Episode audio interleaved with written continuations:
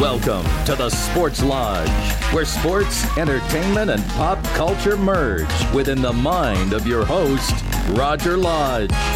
Welcome in to the Sports Lodge here on the Global Story Network. My name is Roger Lodge, and as I come to you from Southern California, man, I don't think there's ever been a better time to be a sports fan here in LA. I mean, think about it. You have the Lakers who just brought in Anthony Davis to go along with LeBron James and Kyle Kuzma. Not quite a big three. Maybe it's more like a, a 2.7, 2.8. But I'm going to tell you right now, at some point, that's going to be a big three because Kyle Kuzma is going to be really, really good. Also, the Lakers brought in Danny Green, who is now entering his 11th NBA season in the purple and gold. He's going to do it as a Laker after he won an NBA title with the San Antonio Spurs. So I'm looking forward to an unbelievable Laker season. And then you have the Clippers, who not only landed Kawhi Leonard during the offseason, and let's face it, if the Clippers would have simply landed Kawhi Leonard, I think everybody would have been absolutely thrilled with that here in Tinseltown. But not only do they bring in Kawhi Leonard, Jerry West, the logo, somehow, some way had something to do with it, I guarantee you, sprinkled his magic dust, and Kawhi Leonard was able to bring along his buddy Paul George. So now the Clips have two of the best two way players in the NBA in Kawhi and PG 13 to go along with Sweet Lou Williams, one of the best scorers in the NBA. They have one of the best defenders in Patrick Beverley. Landry Shamet can flat out shoot it for the Clips at the number two guard. Ivica Zubac is more than a serviceable big man. I think he's going to be pretty good. The Clips also have Maurice Harkless, JaMychal Green, and the heart and soul of Clipper basketball, Montrezl Harrell, who comes off the bench and brings that energy. So Lakers, Clippers – what a rivalry that's going to be from the get go as they get together on opening night and then they'll get it on on Christmas Day as well in a national televised game. So, Laker Clipper games this season, that's not going to be just a game, that's going to be an event.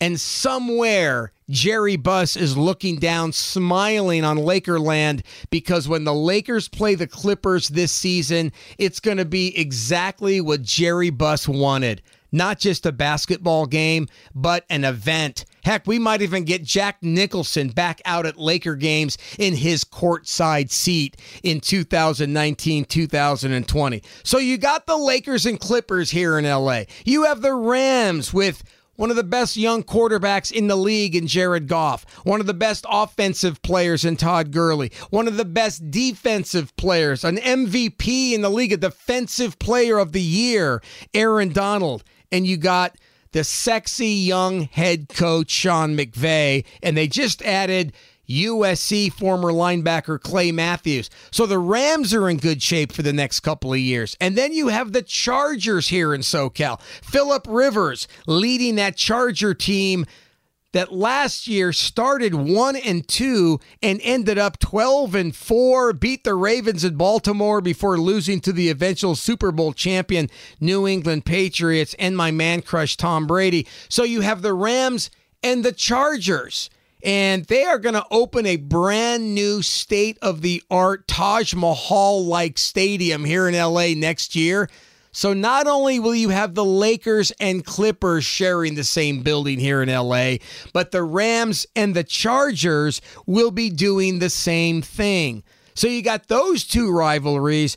And you got the Dodgers, who just wrapped up their seventh straight Western Division title in the National League. And they're hoping to make it back to a third straight World Series and win their first fall classic since Kirk Gibson took Dennis Eckersley deep way back in 1988. So you see what I'm saying? To be a sports fan here in LA right about now is absolutely glorious. Rams, Chargers, Lakers, Clippers, you got the Dodgers. And I know it's been a really rough season for my Angels. And for those of you who are not aware, I do the Angel pregame show for the last, oh, seven or eight years now. So I've been around this Angel Ball Club, and I can tell you firsthand what a difficult season it has been. You have the unthinkable tragedy, the death of young pitcher, 27 year old Tyler Wayne Skaggs, who passed away back on July the 1st. It's been a really, really rough season, losing their beloved Tyler Skaggs and all the injuries. But at the same time, you still have the eight time All Star, the two time MVP, should be four, but is about to be three, the back to back All Star game MVP. And the six time Silver Slugger Award winner and future Hall of Famer Mike Trout to cheer for. And what a pleasure it's been covering Mike Trout uh, since he came up late in 2011 and, of course, had that amazing rookie year in 2012. But this guy, not only one of the best players in baseball, the best player. I think it's uh, I think it's pretty common knowledge that Mike Trout's the best player in all of Major League Baseball but I can tell you firsthand, one of the best dudes you'll ever meet. So you got the Angels with Mike Trout trying to run down a third MVP. The Dodgers are trying to win their first World Series since 1988. And gosh darn it, I think they just might do it here in 2019. You got the Lakers and Clippers and the Rams and the Chargers. So again, amazing time to be a sports fan here in LA. And here in the Sports Lodge, I got to tell you, uh, we recently had on Jonathan Coachman from the World Wrestling Entertainment and, you know, formerly of ESPN. And after Coach appeared here in the Sports Lodge, he was calling. He was texting, man, I forgot to talk about this. Man, I forgot to talk about that. Man, Roger, you forgot to bring up this. So, guess who's waiting on hold? To kind of do a part two here in the Sports Lodge. You guessed it, it's my guy from the World Wrestling Federation and World Wrestling Entertainment, formerly of the four letter ESPN. It is my buddy Jonathan Coachman, who's somewhere out and about on this beautiful day in SoCal. I'm just going to go and see where I end up with that man they call the coach.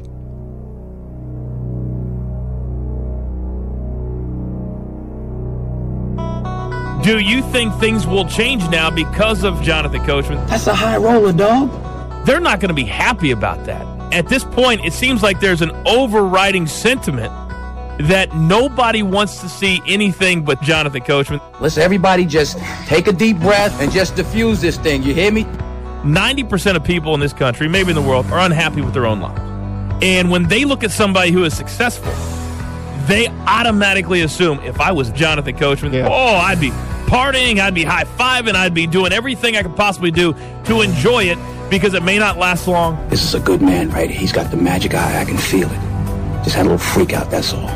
We all been there. I'm Jonathan Coachman. I love being here. I enjoy being here. What is your problem? There's a black man stealing my show! Here he is, Jonathan Coachman. What's up, Coach? Oh, I am. I am as crazy as a dad as I think I am. I am taking my beautiful daughter and four of her friends to the Carrie Underwood concert tonight. okay, so here's question number one: Why? Uh, because I adore her.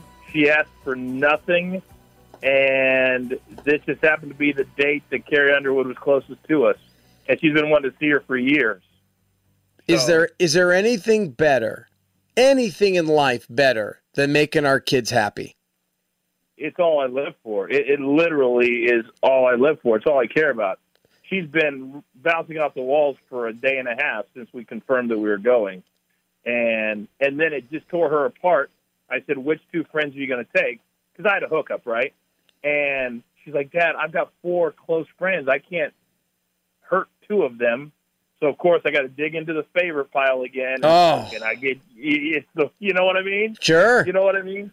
Because I don't want her to be upset, and I don't want her friends to have to lie to the other friends. You know, because like the five of them run around together all the time. So it's like you, you got to take five, or you can't take any.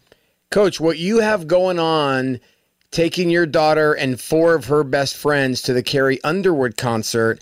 I have that happening coming up in November when Post Malone comes to Southern California. I got to get my Oh. I got to get my boy Peyton and three or four of his boys to the Post Malone show at either Honda Center or the Fabulous Forum. And if I don't, I'm like the biggest loser dad they'll ever be. I got to come through in the clutch, man. This is it. You're teetering, baby. You're teetering. And I got to tell you something. I got to tell you something. You know, I've had the honor and pleasure of doing things like being on stage with the Beach Boys. I've been on, you know, I've done the talk shows, the Today Show on NBA. I've done it all, coach. But I've never felt more pressure than coming through with Post Malone tickets for my kid coming up. Hey, how has how has being a father changed you in the industry? Um, in the industry, I would say that um, I'm a, I'm a lot more compassionate now than I've ever been. I'm a lot less selfish than I've ever been. I'm not less competitive, but um, just thinking about other people instead of just jumping to a rash conclusion probably is my biggest thing. And it's helped me in a lot of situations, probably not screw myself over by jumping to rash decisions. Because with my kids, I'm like, I take a step back and say, all right, is this really worth it? You know, is it really worth getting upset when they don't ask for any? You know, all those questions you ask yourself. So I think it just made me a better person in in in the whole. You know. I saw a thing the other day with Kobe Bryant and his daughter's basketball team. They finished in fourth place in a tournament.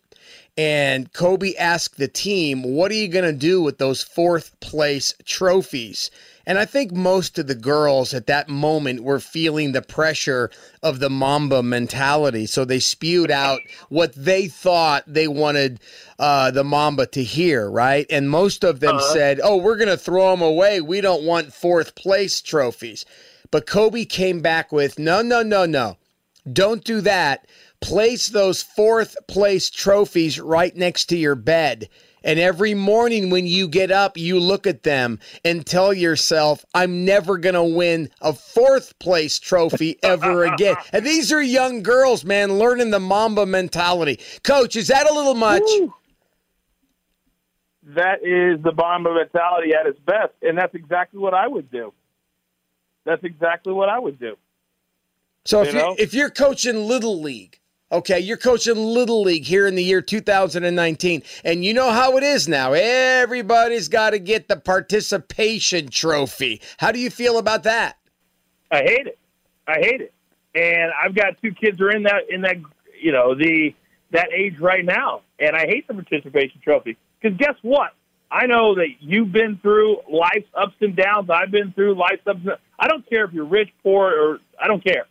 But if you haven't learned how to fail and made it motivate you, then you're not going to handle life at all. Because there's a lot more failures than there is successes. You know, even as far as you and I have come in our industry and been on national TV, hit shows, whatever it is, it's still the next thing that, that you feel the pressure in life. And to me, it's the same when you're a kid. You should learn that. That's just what I believe. Coach, give me the career moment that at the time you thought, oh man, this is the worst thing that's ever happened to me. But you look back now and you realize that was the best thing that ever happened to me. Um, when when I left ESPN and I left for a reason, and I thought I was going to walk right into WWE, and in my mind I was like, they want me back, and I'm going to go back full time. And for a lot of reasons, they had to wait like four months.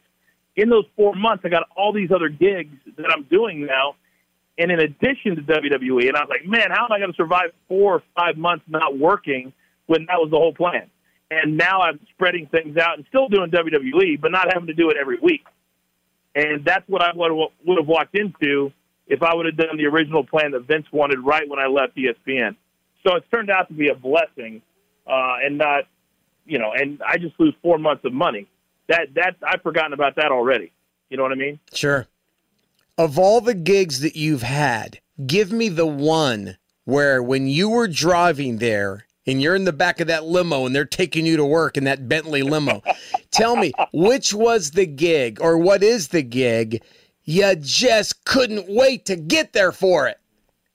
Man, uh, man, I've been, ooh, I've been so lucky.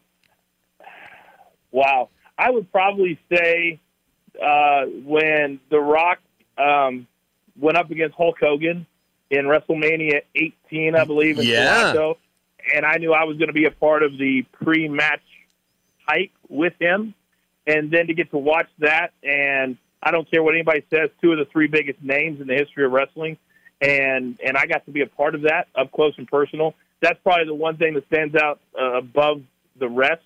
But I've been to so many cool events that uh, I can't just pick one. But that was the one I was involved in. That I was like, man, I can't wait for this to happen. You got 20,000 plus screaming, yelling, throwing things at these guys when they come down. What's it like to be in the middle of that, right while it's happening? there there's one day and I've told this on your show before when I was in San Diego and and Rock came out and he surprised everybody and we went toe to toe we I beat him up and, and then he got the best of me with a couple other people.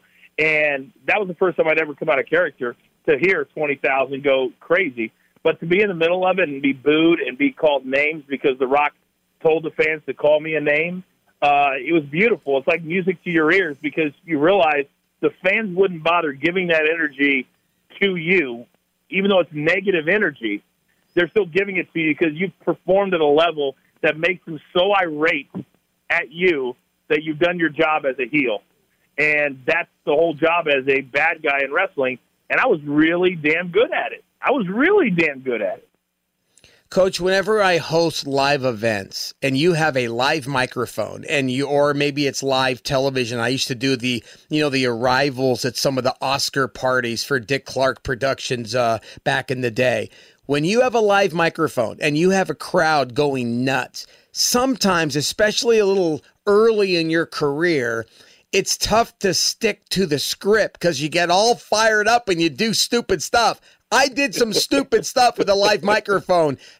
Did you find it hard to stick to the script when you got 25,000 people screaming and going crazy in a frenzy? That is a big hell no. And here's why. and here's why. Because unlike any other show in the world, the one person you do not have waiting for you when you walk back through the curtain or you walk back backstage is Vincent Kennedy McMahon. And I always had him waiting for me whenever I came back from whatever I was doing. So people ask me all the time, how did you not laugh when Stone Cold was in your face saying, what, what, what, what? When The Rock was making fun of you being on the, whatever it was, how did you not laugh? And I said, would you laugh if you knew Vince was standing 10 feet away, ready to rip you to shreds? Because it was live. It was live. So no matter what I did, I hosted everything: press conferences, uh, uh, you know, restaurant openings, everything. Never scared me because never I never scared myself to say something that I shouldn't because I knew that Vince was there to rip me if I did. Biggest compliment Vince McMahon ever gave you. Let's hear it. He put me on the plane to Afghanistan because he wanted me next to him for one of our first trips over there. We did our Christmas uh, show, and then when we got there, they needed an extra match, and he had me wrestle Ric Flair. So just have me go, and then to be able to have a match on TV against Ric Flair, one of my career highlights. He throws you out to the wolves, and you got to wrestle the Nature Boy in Afghanistan. How? How? I mean, did you did you and Flair get together beforehand and discuss what was going to go down? Roger, discuss what's going to go down. What What do you think? This you think wrestlers talk to each other? This is this is this is highly competitive stuff.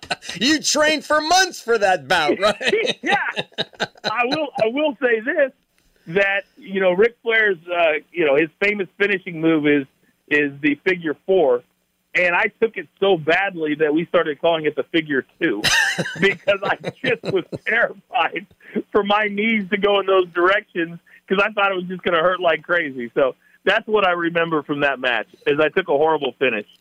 What's it like entertaining the troops, man? It's awesome. It's awesome. And, you know, we went over there for several years, and it was right smack dab in the middle of the war uh, after 9 11. And, you know, Vince is scared of nothing.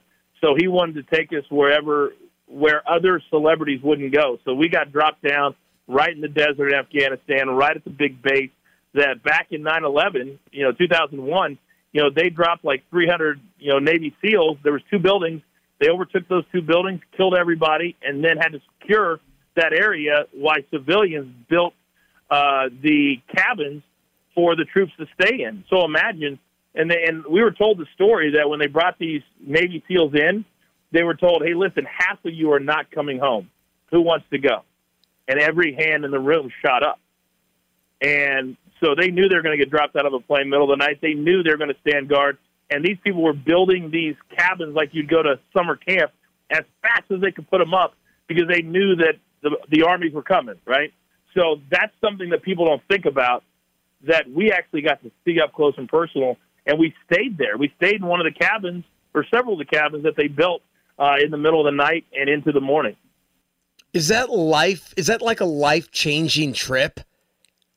There's no question. Uh, because a couple of years later, I refused to go because my now ex-wife, but my wife then was pregnant with our first child, and and I knew what we'd be flying into, and I knew the danger that we were. So I refused to go, and it's the only time in my entire life working with Vince, which now spans two decades, 20 years, um, that I've ever told him no. Um, and he wasn't happy about it. But I knew that the last thing I wanted to do at that point was make my wife upset, and and so I didn't go. But yeah, it's, it's life changing. There's no doubt. You know, because all these troops that you think about in your head, you see them, and they're 19, they're 20, they're kids, and they're carrying around machine guns. They're trying to protect uh, our country, and it's really uh, it's eye opening to say the least uh, what they go through over there that most people will never understand. Darn, coach, I can hear it in your voice when you describe that, man. This is no Brian Williams recount of his time over there. This is like real stuff that really happened. So tell me, what's the one visual that will live with you forever in your heart, in your soul, in your mind when you were over there? Well, the the one it it it, it could be a tragic story. We just don't know. But for me, I like to look at it as a funny story and we got we got sent out to an, what they call the FOBs, the forward operating bases. And basically, what it is is in Afghanistan, it's a huge desert, and they put a bunch of troops every so often to protect the area, and they stay out there for about three months at a time. So we landed. They're so excited because they don't see other human beings unless they're shooting at them, and they asked us if we wanted to, to go to their makeshift shooting range, which is like the side of a mountain. We're like, yeah, we'll, we'll shoot out the back of a Humvee and so me and Triple H were sharing a, a, a Humvee and a gun, and Triple H shoots, and he, he the kick is so bad he shoots it straight up in the air, and we don't see anything hit the mountain.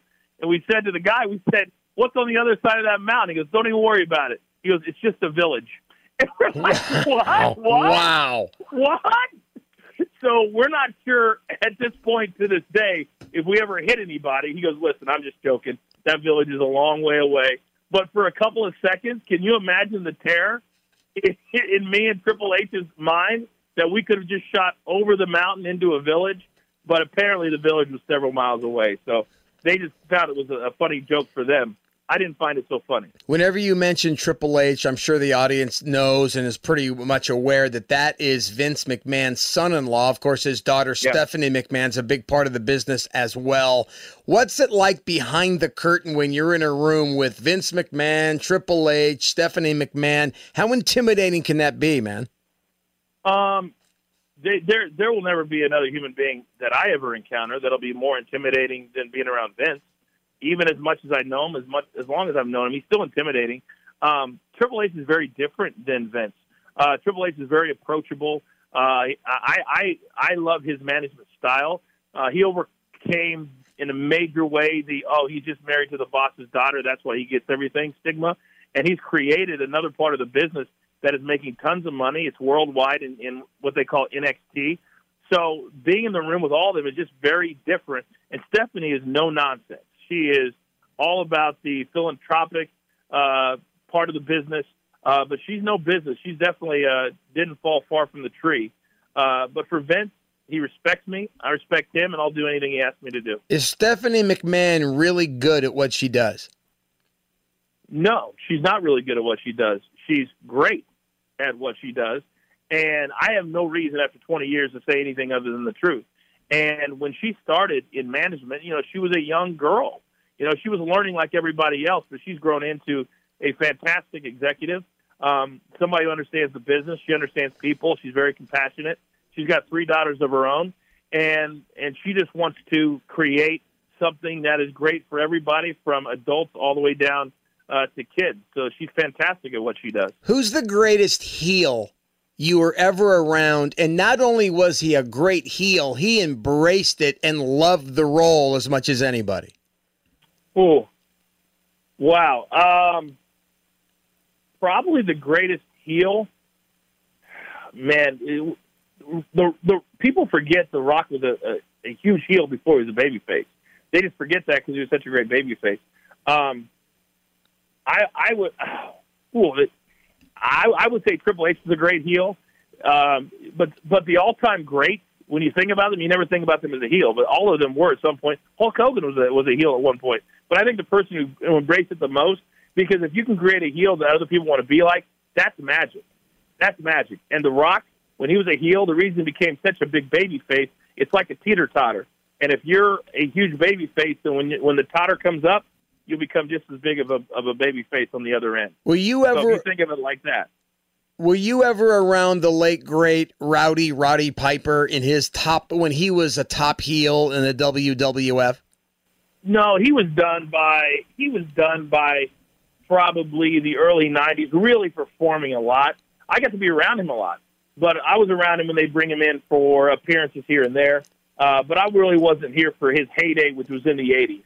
Uh, but anybody you talk to will tell you that he he embraced who he was, and you almost have to walk around 24 hours a day and believe that this is who you are. I've been the coach my entire life, and this is who I am, and just turned up probably eight or ten notches when I'm on the air or doing an interview or on TV, whatever it is. The Rock will tell you the same thing that the Rock character, he has a humongous ego, but he can be very humble in real life. On TV, The Rock's not humble ever because he's The Rock, and why should he be? And that's where you have to really be able to embrace who you are, and be able to to turn it on and turn it off, because fans look at you as that person the whole time. That's who you are to them all the time.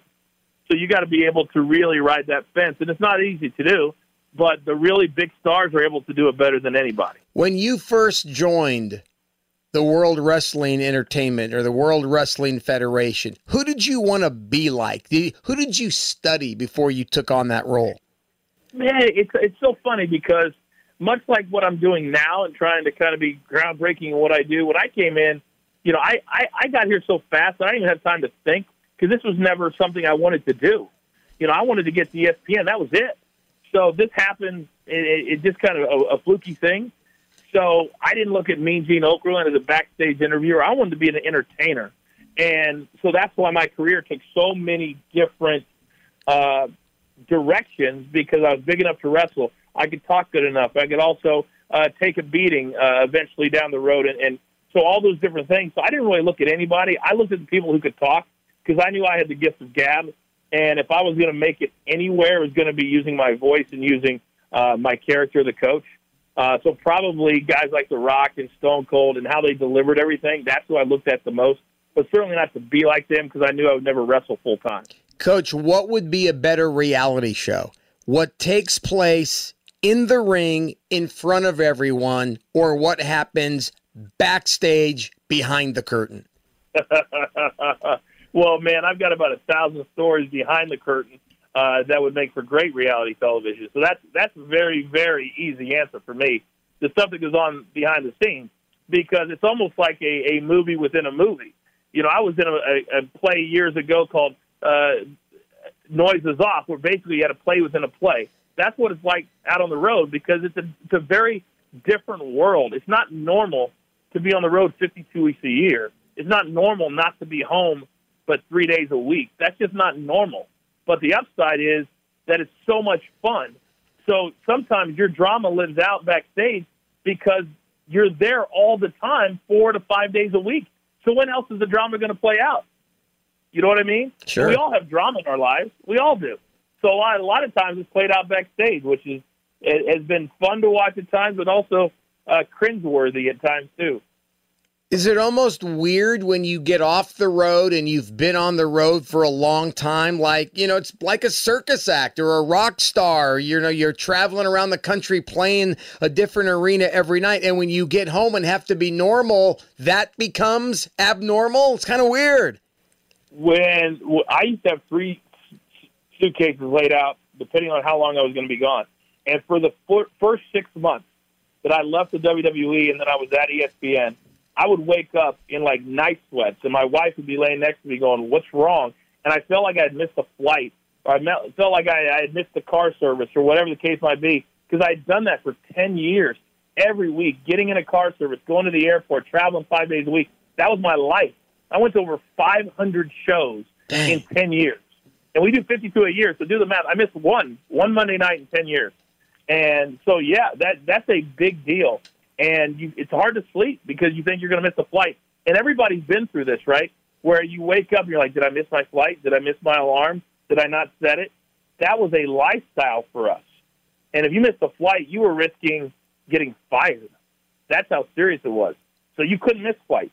You couldn't miss shows. So that took a, probably a full year before I stopped waking up at times thinking I was going to miss being at a show. How many alarms would you set? Uh, always, you know, on your phone, you can. I have six right now to this day that I do. Where I'll like every five minutes, I would do that, like 7 a.m., 7:05, 7:10, 7:15, always, always, always, always.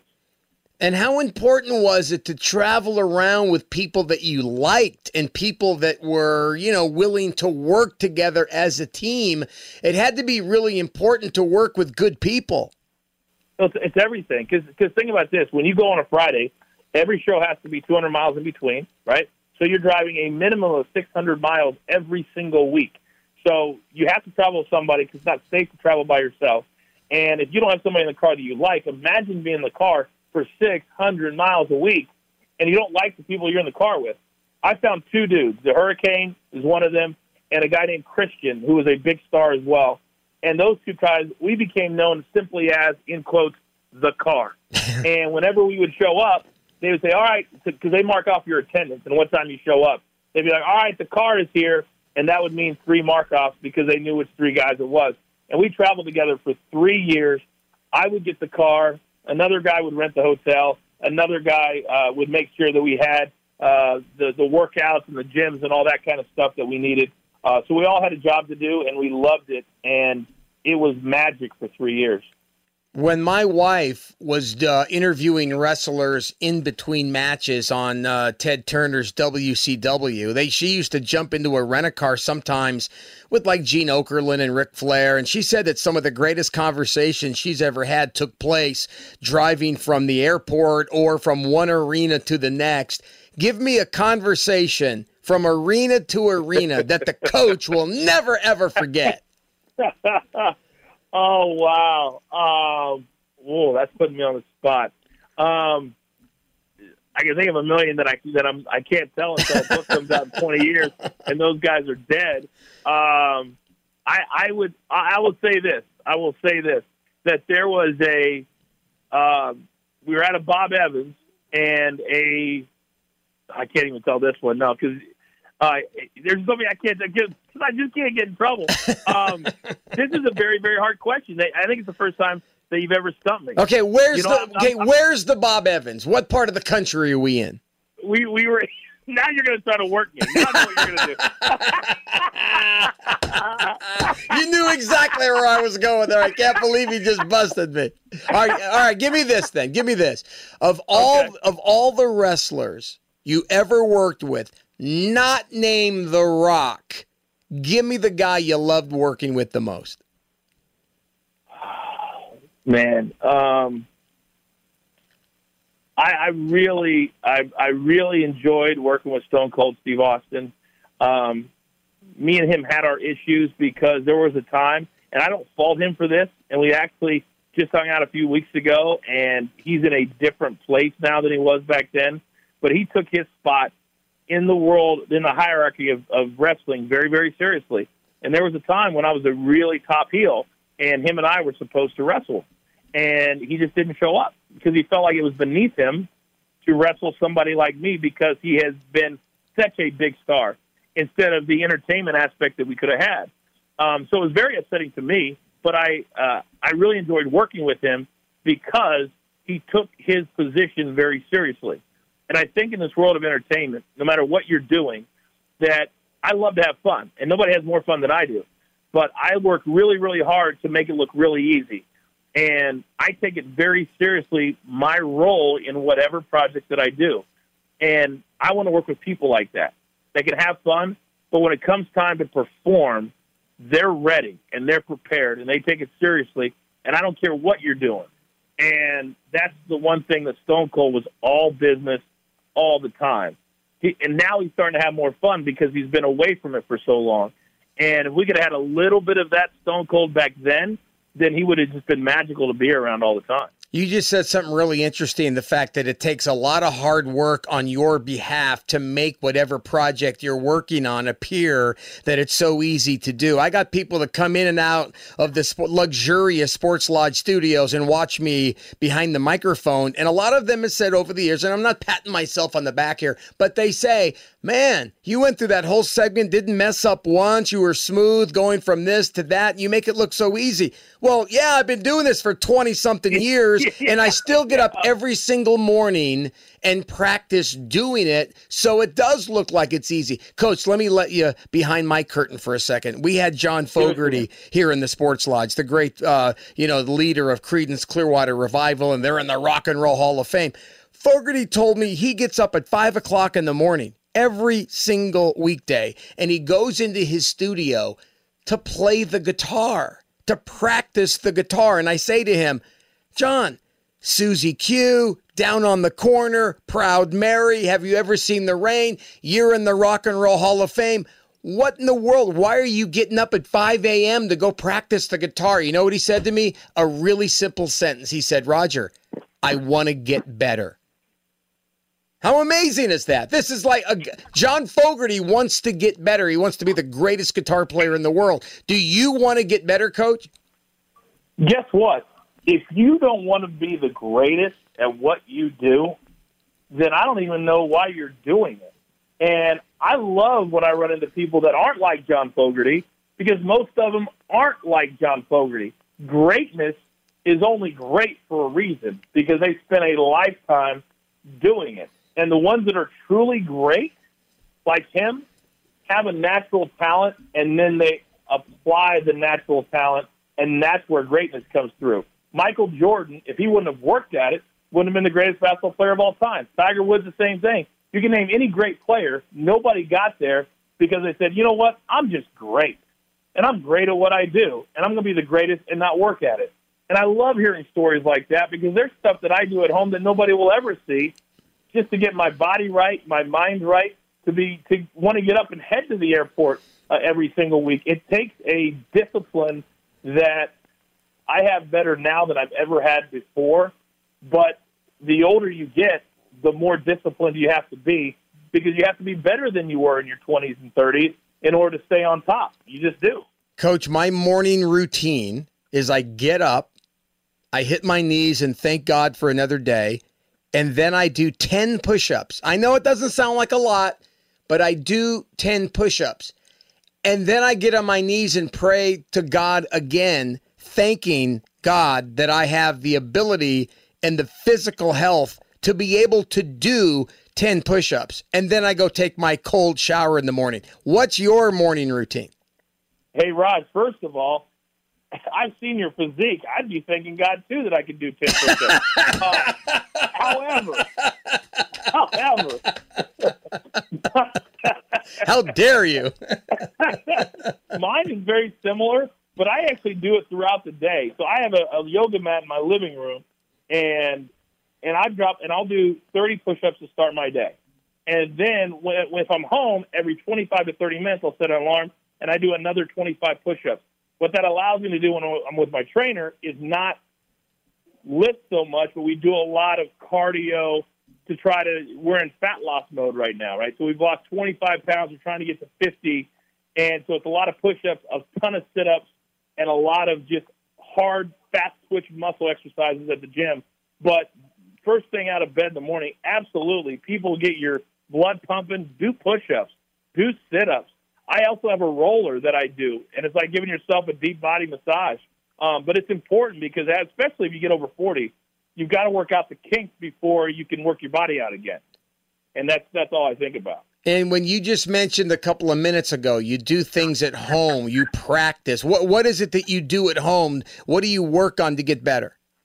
Well, there's a lot of voice exercises that I still do because your voice changes over the years. Sure. Uh, I was lucky enough to work with a voice coach at ESPN, and uh, you know most of the talent there, their egos are too big to think they have anything to work on. Uh, so I would gobble up all of this time. Um, so I do a lot of voice exercises in the mirror.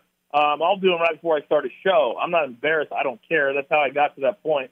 Um, but that's a lot of what I do. I do a lot of preparation, reading. I have a, a close to a photographic memory.